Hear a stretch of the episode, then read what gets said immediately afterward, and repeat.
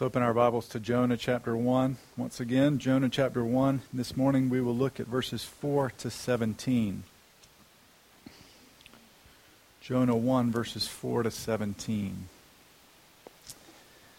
Well, you wouldn't know it by my kind and gentle face, but as a boy I was very mischievous. And so my brother and I shared a room growing up, my younger brother. And as an example of total depravity, nothing gave me greater joy than being able to terrify my little brother. And so I would tell him things like, uh, your, your stuffed animals, their eyes are watching you. and then, in order to give him some comfort, my mom, she thought it was a great idea. She was an artist. She drew a clown on the underside of my bunk bed so that when he looked up, he could see this clown and be happy and not afraid. And I would tell him, that clown is watching you while you sleep.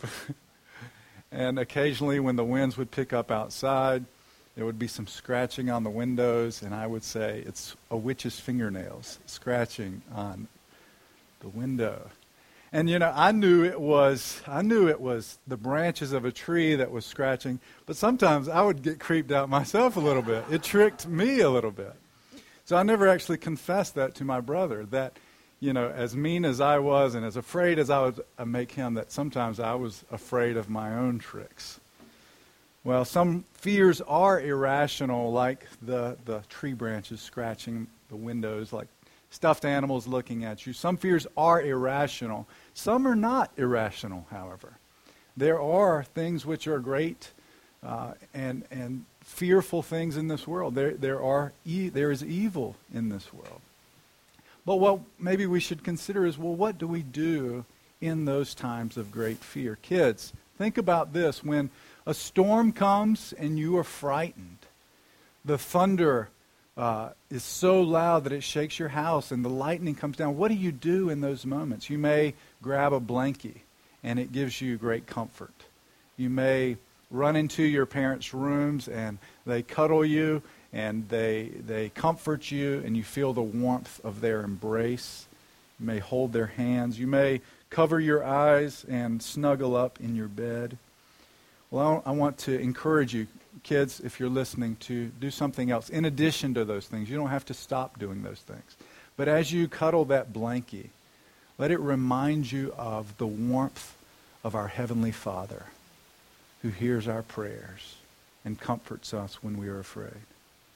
As you hold your mother's hand in the midst of being afraid, let it remind you that you have a God who cares deeply about you, even more than your mother does, and is able to care for you even better than your father is. When I was young, I memorized Psalm 56:3 in the King James Version, it kind of rhymes, so it sticks in your mind really well. What time I am afraid, I will trust in thee. Psalm 56 3. In God, in whose word I praise, in God whom I trust, I will not be afraid. What can man do to me? Adults are afraid too, aren't we? We have other fears, some irrational and yet some rational. Maybe you fear losing important relationships. You fear losing loved ones. You fear losing parents. Parents, you fear losing your kids. Either to some, some tragedy or that they would wander their own way, away from the faith, away from the Lord. We fear getting a terminal illness, losing your job, or becoming homeless. Maybe you're afraid of losing your faith. But again, what is needed here is something greater than our fear ultimately. We need a God who is greater than all of our fears. This is one of the truths we're reminded of in this passage that God is greater than all of our fears. And He alone is to be feared.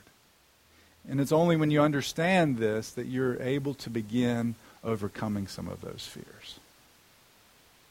If God is for us, well, then who can be against us? If, if the Lord is on my side, Whom shall I fear? God is great. He is sovereign, as Gary reminded us, and He is greater than all your fears. Embrace that truth this morning. Embrace trust in the sovereign God. Let's look at our passage together. Jonah 1 4 through 17. But the Lord hurled a great wind upon the sea, and there was a mighty tempest on the sea, so that the ship threatened to break up. Then the mariners were afraid, and each cried out to his God. And they hurled the cargo that was in the ship into the sea to lighten it for them. But Jonah had gone into the inner part of the ship and had lain down and was fast asleep. So the captain came and said to him, What do you mean, you sleeper? Arise, call out to your God. Perhaps the God will give us give a thought to us that we may not perish. And they said to one another, Come, let us cast lots that we may know on whose account this evil has come upon us. So they cast lots, and the lot fell to Jonah. Then they said to him, Tell us on whose account this evil has come upon us. What is your occupation, and where do you come from? What is your country, and of what people are you? And he said to them, I am a Hebrew, and I fear the Lord, the God of heaven, who made the sea and dry land. Then the men were exceedingly afraid, and said to him, What is this that you have done? For the men knew that he was fleeing from the presence of the Lord because he had told them. Then they said to him, What shall we do to you that the sea may quiet down for us? For the sea grew more and more tempestuous. He said to them, Pick me up and hurl me into the sea. Then the sea will quiet down for you. For I know it is because of me that this great tempest has come upon you. Nevertheless, the men rowed hard to get back to dry land but they could not, for the sea grew more and more tempestuous against them. Therefore they called out to the Lord, O Lord, let us not perish for this man's life, and lay not on us innocent blood, for you, O Lord, have done as it pleased you. So they picked up Jonah and hurled him into the sea, and the sea ceased from its raging. Then the men feared the Lord exceedingly, and they offered a sacrifice to the Lord and made vows. And the Lord appointed a great fish to swallow up Jonah, and Jonah was in the belly of the fish three days and three nights. Dear Father, we pray that you would calm our fears with the knowledge of your sovereignty and of your fatherly love for your children. Use your word now to nourish us, convict us of sin, and bind us up with the good news of the gospel. In Christ's name we pray. Amen. Up to this point in our story, Jonah has done everything he could to do the exact opposite of what God had instructed him to do. He's in a state of rebellion and disobedience, and yet God providentially allows him to go to Joppa and to find a ship going to Tarshish. It seems like all of his plans are being established, but all that changes quickly. As, this, as the Lord casts down a great wind upon the sea and a great storm comes about. We can see the intensity of this storm by how the author describes the sailors and also their ship. By way of personification, he says that the ship itself was thinking about breaking to pieces. It's like when you've ridden an old wooden roller coaster. The forces are pressing against it, and the speed of the cars makes the wood creak with each twist and turn as if it's groaning under the load, just ready to break apart. And the sailors, they've seen storms before, but they are afraid. Maybe when they were on the, the shore, the, it seemed like a great day for sailing, but out of nowhere, this storm appears, and their fear moves them to spiritual action and also to practical action. Each of them cries out to their own gods for rescue, and they try to lighten the load by tossing out the goods they were carrying. It's amazing what people do when their lives are in danger, isn't it? As the saying goes, there are no atheists in fox, foxholes. Cornell University behavior economist Brian Wansink actually did some research on the truth of this statement.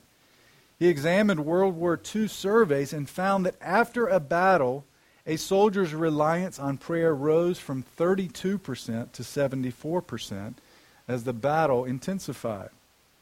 And that's true of us, too, isn't it?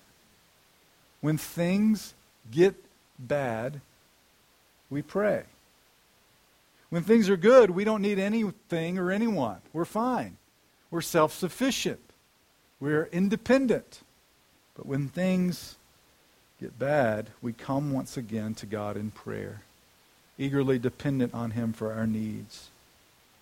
And in those times of danger or trial, we'll also willingly part with our possessions if we can just live again. And what does this tell us about our own attachments to our world and our own dependence or lack thereof upon the Lord? Do we, do we need thee every hour, Lord, or do we just need thee when the storm hits? Well, at the same time, all that this is happening, the men are tossing their goods into the sea. They're lifting up their hands in prayer to their gods. Jonah had gone down into the ship and dozed off into a deep sleep. The captain goes down to him, and I see it as a sort of rebuke. What are you doing, sleeper? Arise, cry out to your God, and maybe he will give us a thought so we don't die. You know you've gone to a bad place when an unbeliever exhorts you to prayer. Turn back to God. Cry out to your God. We're doing it with our gods. But Jonah's rebellion is further revealed, I think, in this, and it is reinforced in the fact that Jonah still refuses to pray when the captain of the ship exhorts him to pray. Here you have these men praying to their foreign gods while Jonah is silently asleep. And we, even when they tell him to pray, he refuses. The Gentile has become a sort of prophet to the rebellious prophet here.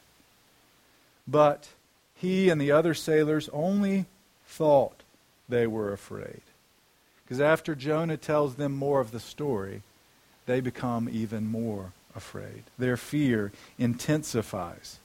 So the sailors have recognized this is no ordinary storm. There is some sort of supernatural storm going on here. They've recognized the divine nature of this storm, and they figure that someone on board must have done something to offend some deity, and they're all paying for it together. Well, let me stop at this moment for an aside and say that we are not at liberty to interpret providence in this way. And we're not at liberty to cast lots like they did to try to figure out who God is mad at. Wouldn't it be wonderful if we could do that? This passage isn't justification for thinking in those ways. We don't know why storms hit certain places or why some people suffer and others don't. We shouldn't say, as some did, that storms hit New Orleans because of their rampant wickedness. Otherwise, what will we say to the, the many starving Christians throughout the world? Why are they suffering? Many of these things are simply mysteries to us. We don't know. We do know that the nourishing rain falls on both the good and the wicked. That God's warm sunshine fi- falls on those who are His and those who reject Him. But the sailors cast lots, and God allows it to work. He shows that Jonah is the one to blame. So they ask him, where, what he does, where he's from, and why this calamity has come upon them. And you can imagine, maybe we've all been there in some sort. We've gone further than we intended to go into sin, into the depths, and jo- as Jonah does here, and he responds, I, I view it in a kind of sheepish way. I fear the God of the heavens. I'm a Hebrew. I fear the Lord God of heaven who made the sea and the dry land. But notice a few things about Jonah's confession. First, he says he fears the Lord, that is, Yahweh, the God who is the great I am. This means he recognizes and confesses that he is completely at the disposal of God. Whatever, whatever God desires, he will accomplish. He cannot escape, he cannot thwart, he cannot compete with this God. And so his running makes even less sense. To fear the Lord means you know you are completely dependent upon Him for your very life, for your continued existence. And if you are going to live, it's because God wants you to live. It means you know He is the all powerful God and He has complete freedom to do with you as desires. It, mean, it means you are completely dependent upon Him if He is going to show you mercy or not. What or who does He fear? He fears the Lord God of heaven. So by this, Jonah is distinguishing his God from the other God that the sailors are calling out to. This is the Lord God of heaven. This is the one true God who made this sea, who made the dry land. By this, he acknowledges God's sovereign control over the things he has made. The water they were on, the storm they were in the midst of, God was sovereign over it all.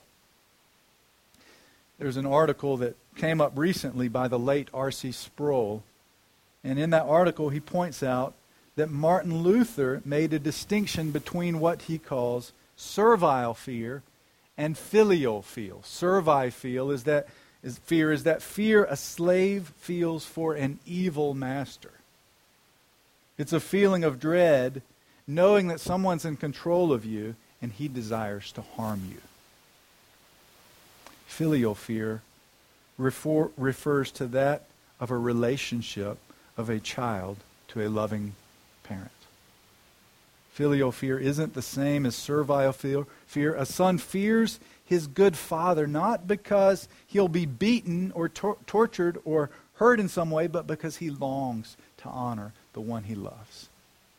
He, he, he longs to give him the respect and honor which is due his name. He desires to bring honor to the name of the one who gives him love and security and provision. Now, throughout these verses, as we see this word fear come up, this is the same word that is used throughout these verses, but I do think we should distinguish between these sorts of fears. The, fe- the sailors fear the great storm, even though they're skill- skilled at their craft. Jonah confesses that he fears the Lord, but his actions don't quite match up to his confession. And then we read the sailors fear a great fear.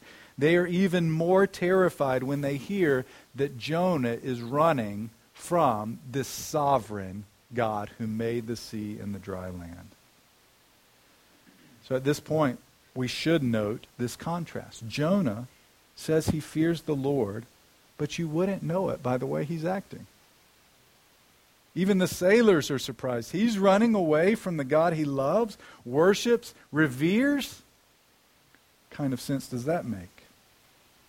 But we know what kind of sense it makes, don't we? Consider for yourselves, brothers and sisters, how your confession matches up to your way of life or how it doesn't. After the Lord's Supper this morning, we will have a chance to confess together what we believe in the form of the Apostles' Creed. And let me say this confessing these things together, in and of itself, is a good thing. By saying these things outwardly, we're actually working them into ourselves, we're working them into our hearts. So, adults, teens, kids, I would encourage you to confess these truths with us, even if you don't take the Lord's Supper.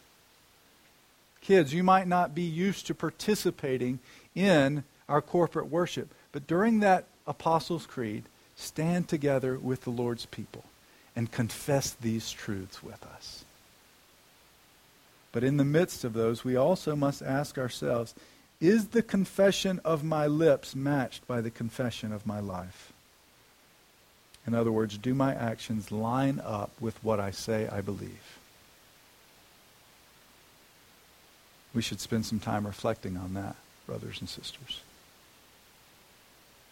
Otherwise, we'll be like Jonah, giving a false, seemingly false confession, bringing reproach upon the name of the Lord. But notice also that the sailors have fear. They fear the storm, verse 5, and then they fear a great fear, verse 10, when they hear that Jonah is running from the Lord. But they don't yet fear the Lord, as Jonah says he does. There's a difference between fearing your circumstances and fearing the Lord. And actually, I wonder if there might be an inverse relationship between the two. In other words, the more you fear the Lord, the less you will fear your circumstances.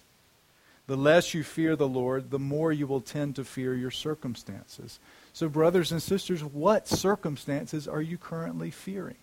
What are those fears deep in your heart? Fears for your family or friends, for your own financial stability, fears for your future. And what would it look like for you instead of fearing your circumstances to fear the Lord God? The Lord God of heaven who created the sea and the dry land in this universe.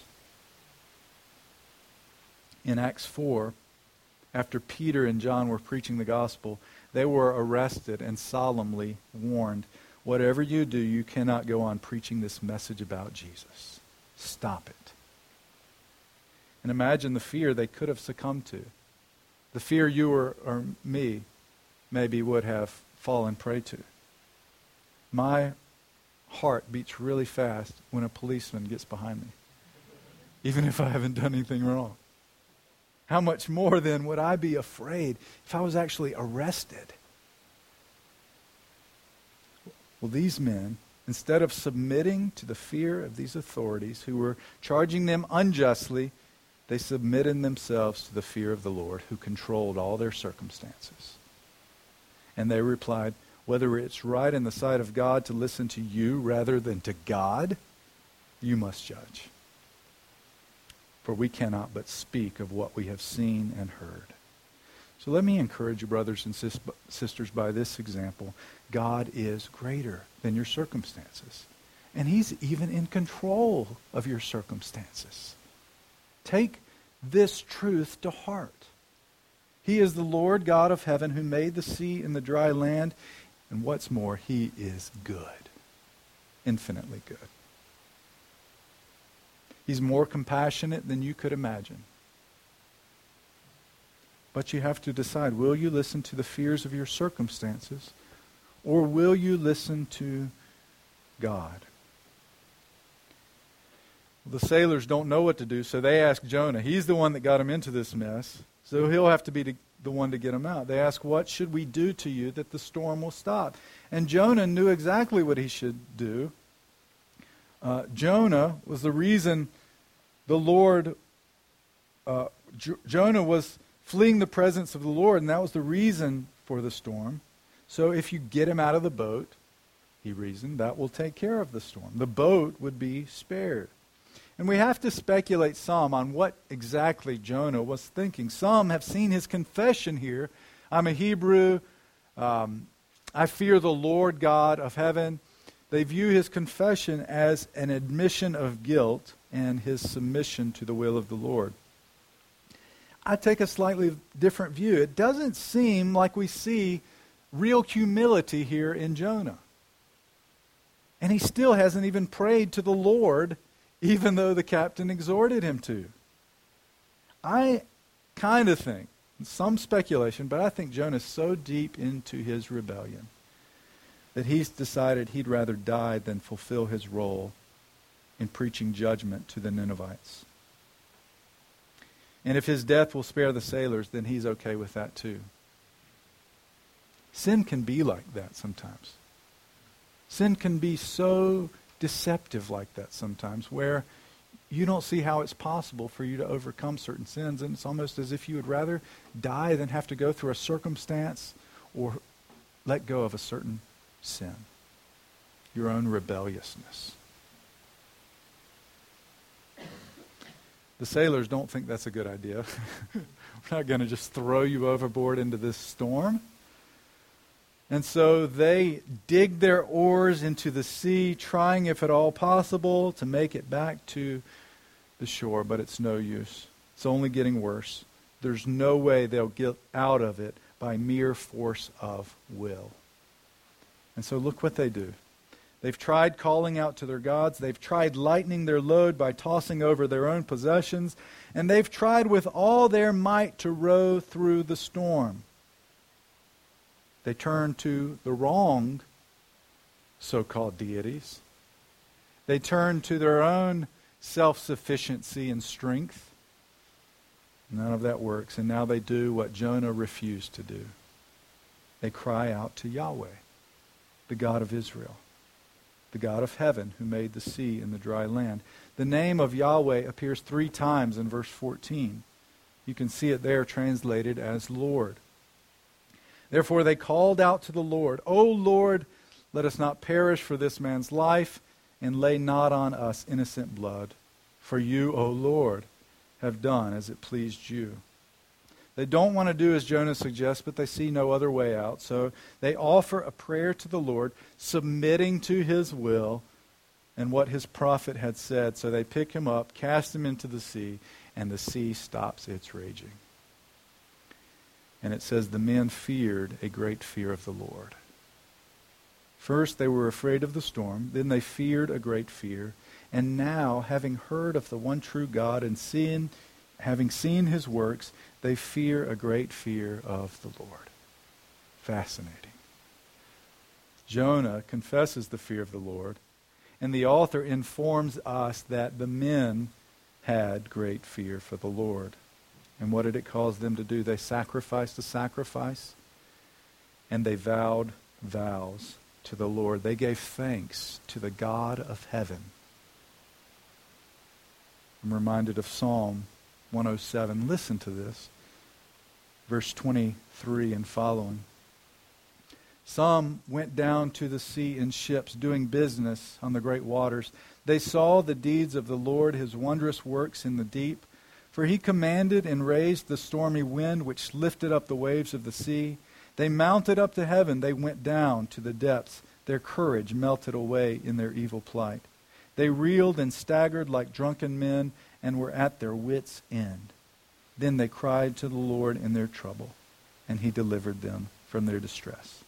He made the storm be still, and the waves of the sea were hushed. Then they were glad that the waters were quiet and he brought them to their desired haven. Let them thank the Lord for his steadfast love, for his wondrous works to the children of man. Let them extol him in the congregation of the people and praise him in the assembly of elders. And you see the powerful works of God and his sovereignty over all things. You're turned from fearing your circumstances to fearing the Lord God of heaven. They sacrificed a sacrifice and vowed vows to the Lord, but there was another sort of sacrifice that day. For Jonah went down into the sea, and the raging sea calmed down, and the men were spared. It seems even the rebellious prophet of God has trouble not being a prophet of God. His prophecy came true, and because of it, idolaters feared Yahweh. And it's a good illustration, this, this episode here at the end, it's a good illustration of another man who was sacrificed so a storm might cease. You know the story, though. This was no ordinary human, not merely a prophet of God, but truly God and truly human, born of a virgin, conceived by the Holy Spirit. And the storm wasn't raging wind and waves on the sea, but the raging of God's wrath due to sinners, due to you and me because of our rebellion against God. Because of our own Jonah esque rebellion. But unlike Jonah, Jesus was fully obedient to the Lord, fully in line with the will of his heavenly Father. Jesus, too, made a downward descent, but his was not in disobedience to the Lord, but in obedience. His was a descent down to earth, down to become a man, down to being a servant, and down all the way to the shameful death on a cross. And he even went down to the grave. And he did it all so that the raging of God's wrath against us might cease. And it has ceased, brothers and sisters, for all of you who have clinged to Christ in faith. God's raging against you has ceased just as the storm ceased that day. For those of you who trust in Jesus Christ, God's Son, receiving his Spirit in everlasting life. When Jesus died on the cross, the centurion guard cried out, Surely this was the Son of God. And as we consider our Lord upon the cross, we ought to be humbled by his mercy to us. We ought to be moved to joyfully fear the Lord. Not as slaves who are terrified of, uh, of a harsh master, but as sons and daughters of the Most High God who holds our lives in his hands. As those who know his power and his majesty and his love. So then, brothers and sisters, what is it that you fear? Fear the Lord. Fear the Lord, adults and teenagers and children. All you people, fear the Lord, for he is the God of heaven. He has made the sea and the dry land. He has made all things, and he is good, and he has chosen to give mercy to you, his little children, in spite of our sin. In spite of your rebellion, in spite of your own stubbornness, all his love is here for you in the person and work of Jesus Christ. Fear the Lord, for he is greater than any trouble in this world. Let us pray together.